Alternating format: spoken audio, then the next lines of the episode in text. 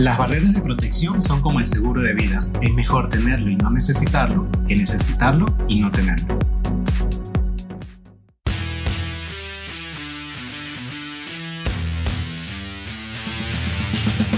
Bienvenidos a Líderes Agilistas, un espacio dedicado a hacer crecer a líderes en un mundo de constante cambio, porque cuando el líder crece, todos ganamos. En cada episodio entregamos valor que puedes multiplicar en tu equipo, en tu empresa y en tu vida. Sin más preámbulos, comenzamos.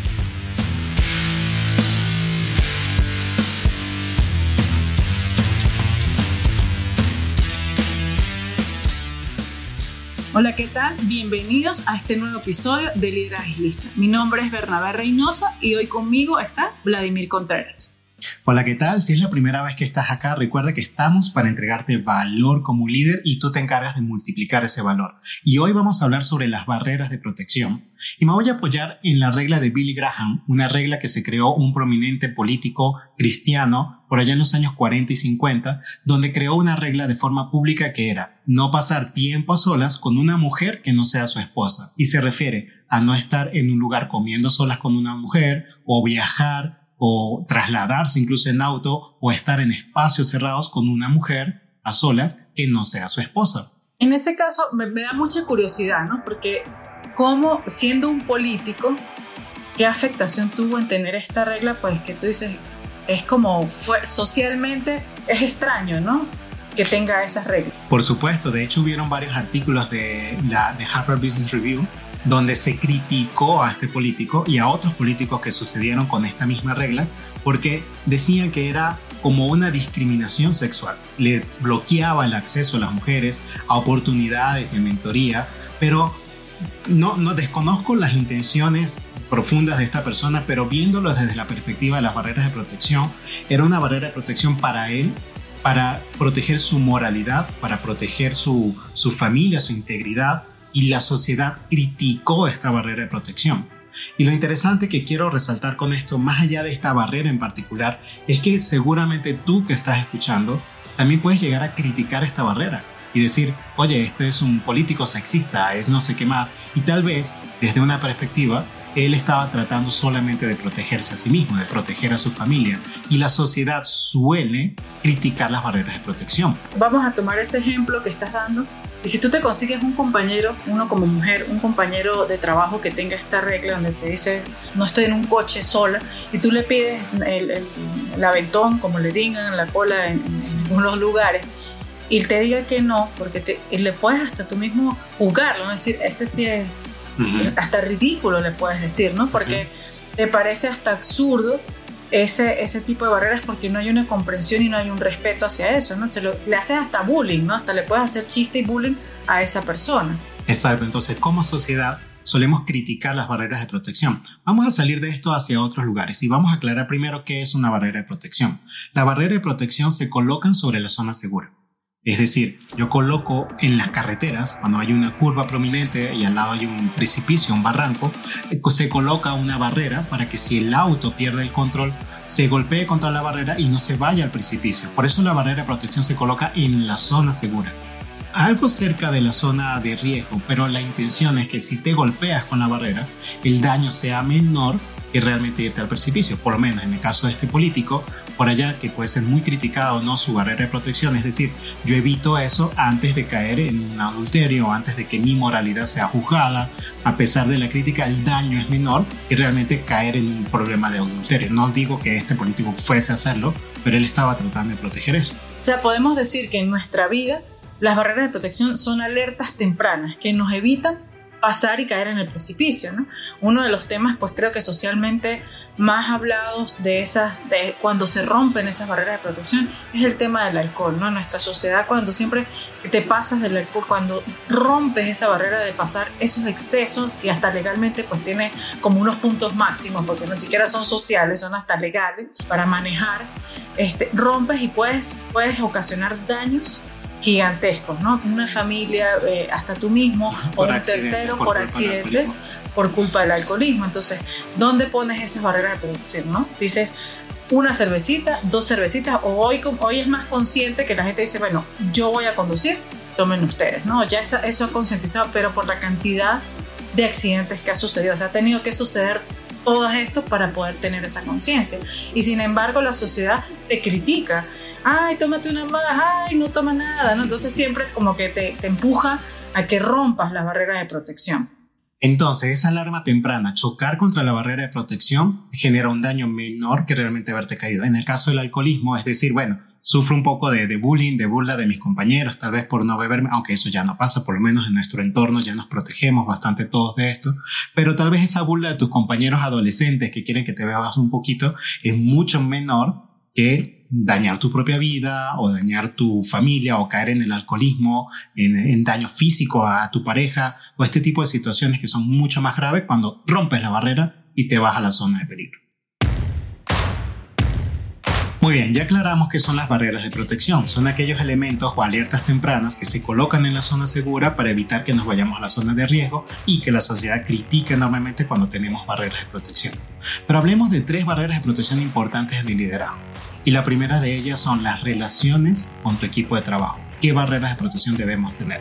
Abrimos el programa hablando cómo estar o no estar a solas con un compañero del sexo opuesto. ¿Qué barreras podemos colocar? Y quiero aclarar algo.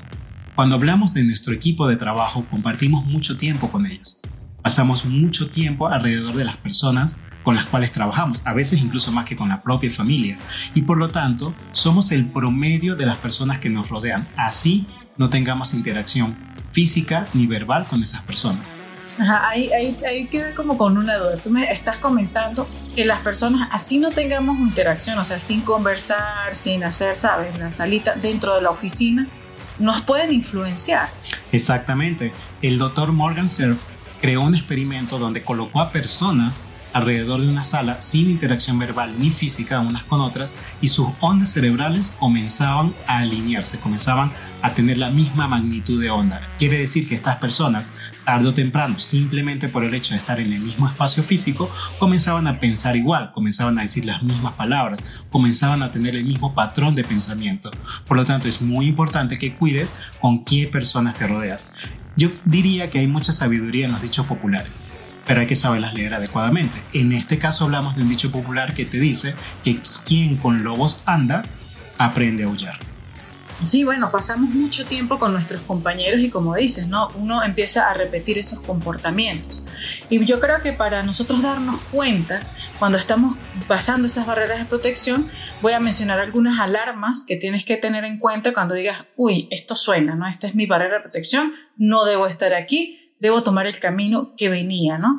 Una de las cosas es cuando empiezas a comprometer tus valores, cuando sientes que ese valor, el hecho del respeto, por lo menos el respeto hacia los demás, y estás en una situación donde están hablando mal de otra persona y tú de una vez te sientes incómodo, no debes estar en ese lugar porque estás rompiendo, estás empezando a, pasar, a traspasar. Eso es una alerta, ¡pum! suena en tu cabeza, alarma, me siento incómodo, son mis valores del respeto hacia los demás, no debo estar es como chocar con la barrera. Es como chocar con la barrera, así es.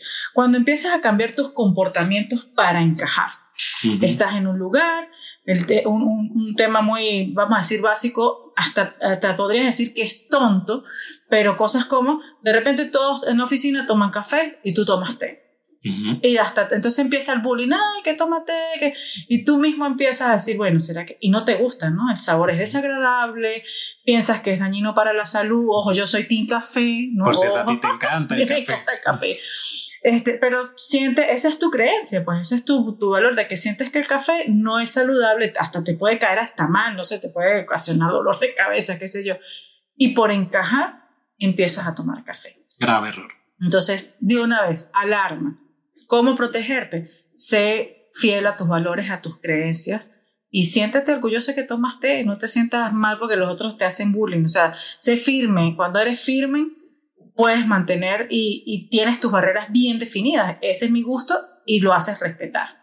Otra de las cosas que tenemos que ir eh, viendo cuando se nos esa, esa, esa, alarma en nuestra cabeza es cuando empiezas a decir, eh, yo voy a ir, pero yo no voy a hacer lo que ellos van a hacer. Mm, grave Porque cuando ya estás diciendo que no lo vas a hacer o no vas a participar, es porque no estás de acuerdo con eso que va a suceder en ese lugar. De repente, no sé, se van a ir a una, en el trabajo a veces sucede, porque yo lo viví, que de repente se reunían a como hacer, eh, a ver cómo hacían para que al jefe lo votaran o para ver cómo buscaban ciertas cosas, ¿no? Entonces tú decías, no, yo voy a ir a ver qué van a, qué van a decir, ¿no? O que van a hablar más de un compañero, yo voy a ir a ver qué dicen, ¿no? No voy a participar, pero voy a ir. Grave error. Porque si tú no participas es porque no estás de acuerdo.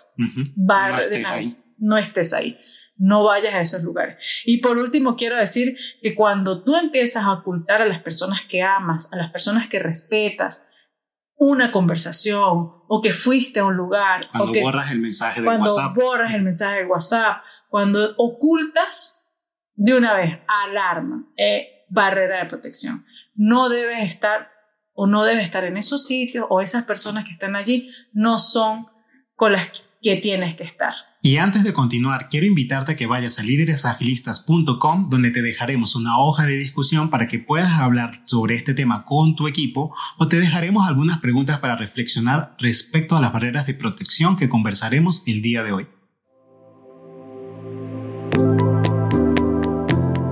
Primero hablamos de nuestra primera barrera de protección con nuestro equipo interno o con nuestra familia.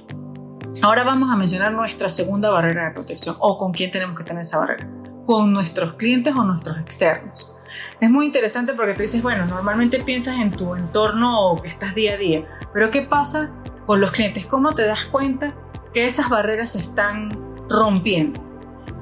Yo diría que parte de esa barrera comienza a sonar, esa alarma comienza a sonar cuando el trato no está acorde con la forma, con el tipo de clientes con los que tú quieres lidiar.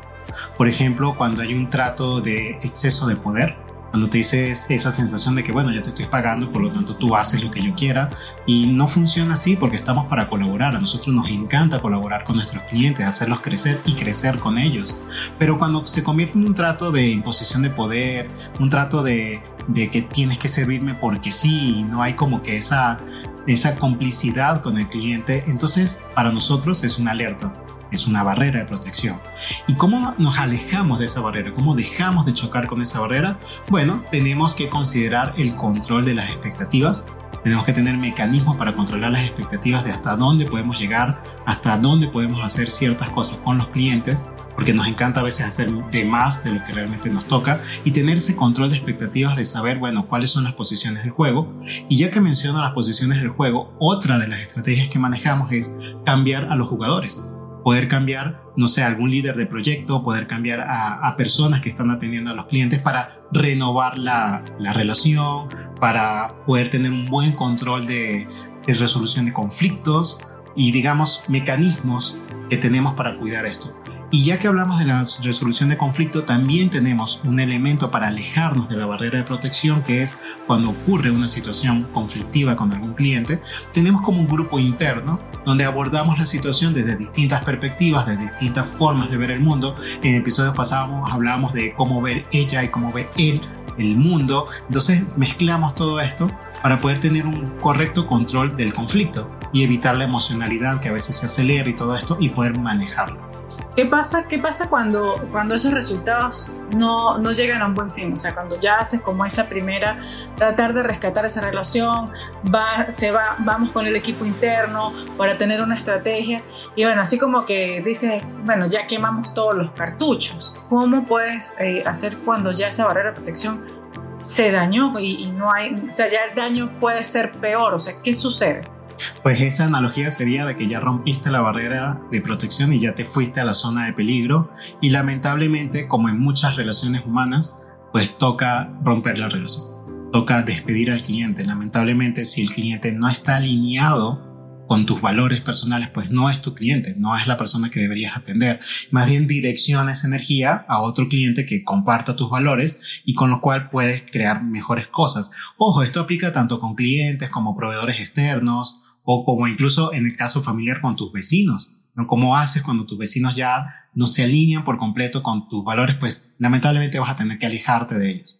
O incluso con familiares que, que, que, están desconectados de tus propios valores de crecimiento, pues vas a tener que alejarte de ellos. No quiere decir que a ese vecino no lo vas a saludar, o no quiere decir que si tienes un familiar cercano no lo vas a visitar, no vas a preguntar por él, pero ya no son parte de tu día a día. Ya no deberían ser parte de eso y en el caso de los clientes, pues toca despedirlos. Muy bien, hasta ahora hemos hablado de dos barreras de protección. La barrera de protección con tu equipo, con tu familia, con tu equipo interno. La barrera de protección con los externos, los clientes, los proveedores, los vecinos de la familia. Pero hablemos de una tercera barrera de protección que yo considero es la barrera más importante que deberíamos tener. Porque esta barrera de protección es las barreras que tienes que tener contigo mismo con tu ser, tu persona. Yo diría que es la barrera de protección para proteger tu corazón. Ahí me, me parece muy interesante lo que mencionas de proteger tu corazón. ¿Cómo es eso de proteger tu corazón? Bueno, para mí la analogía del corazón es el lugar donde se centra tu más profundo ser, tu ser interior.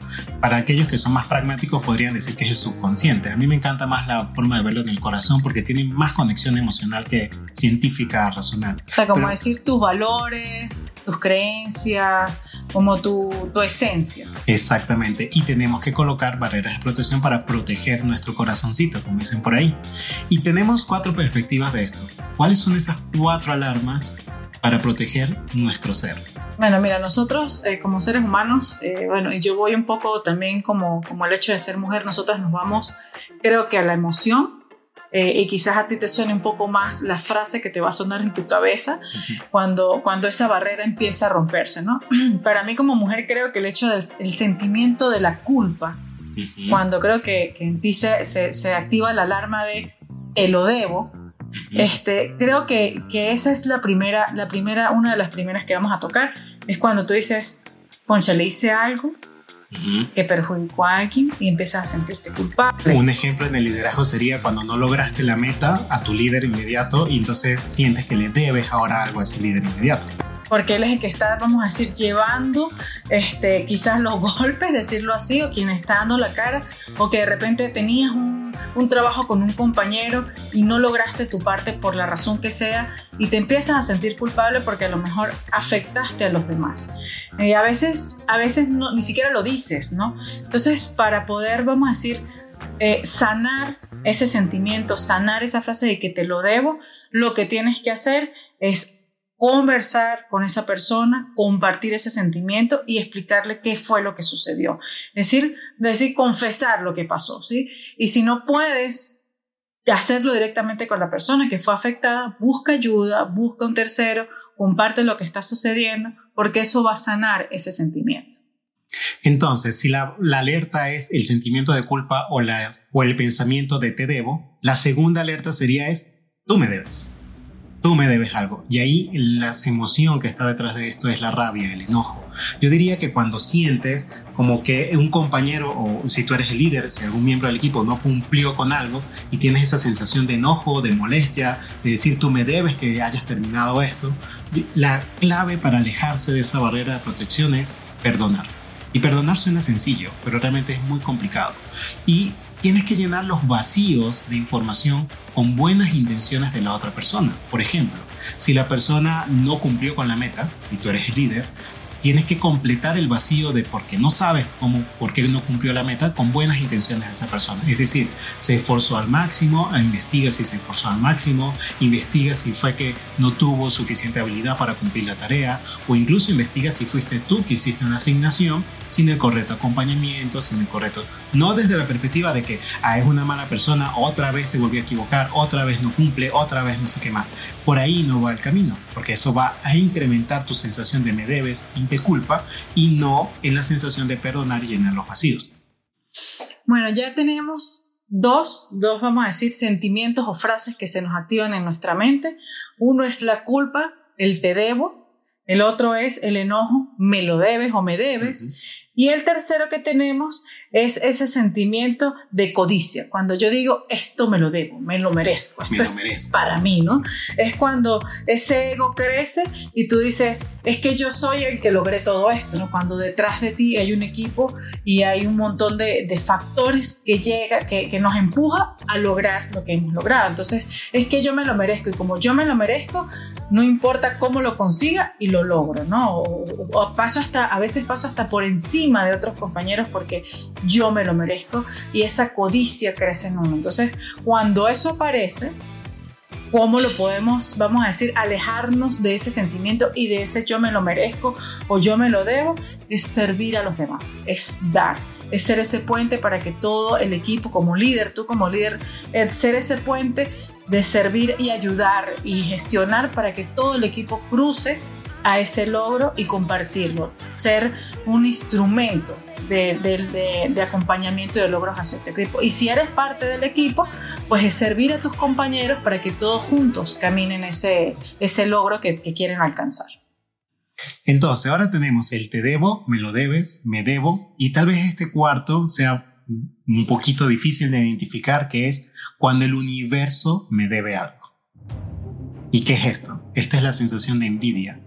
Es cuando decir, oye, pero mi vecino tiene esto y yo me esfuerzo más que él, porque el universo, Dios o lo que sea no me lo da? Entonces, esa sensación de envidia de que el universo, el mundo, Dios te debe algo, puedes combatirlo o alejarte de esa barrera a través del agradecimiento. Nada más y menuda tarea, ¿no? Perdón y agradecimiento. Cosas que suenan sencillas pero son difíciles de hacer. Agradece lo que tienes. Agradece lo que en este momento está en tu poder, en tu control, lo que el universo te dio. Es algo que te aleja de esa sensación de envidia. Por ejemplo, si tu proyecto es más pequeño que el proyecto de tu compañero de al lado, por decir algo, si eres líder de un grupo y un líder paralelo a ti tiene un proyecto más grande, agradece la oportunidad de haber logrado este proyecto, agradece, si esa sensación crece en ti de agradecimiento, evitas esta sensación que realmente lo que va a hacer es crear malas relaciones con tus compañeros y te vas a pasar a la zona de peligro que realmente va a causar mucho más daño que los demás. En el caso familiar, si tú envidias la familia de tus compañeros, si tú envidias la pareja de tus compañeros, de tus amigos, es también igual de grave. Entonces, evita esa sensación o cuando sientas que estás tocando esa barrera, evita esa sensación agradeciendo la familia que tienes, agradeciendo la pareja que tienes. Si en el mundo corporativo, el proyecto, los logros que tienes, el equipo que tienes. Entonces, la tarea que, que tenemos es para cuidar nuestro corazón, uno, Conversa, confiesa esas cosas que no te dejan, que te hacen sentir culpa, perdona, perdona a, y a ti mismo, perdónate a ti mismo quizás hasta por sentir ese enojo y sentir que la gente te debe algo. Tenemos la parte de sirve, sirve a los demás, da, siempre da, da, da, da, para quitar esa codicia que nos aparece a veces. Y por último tenemos nada más y nada menos que creo que algo súper importante en la vida, agradecer, para que esa envidia que a veces aparece en nuestras vidas ya no esté.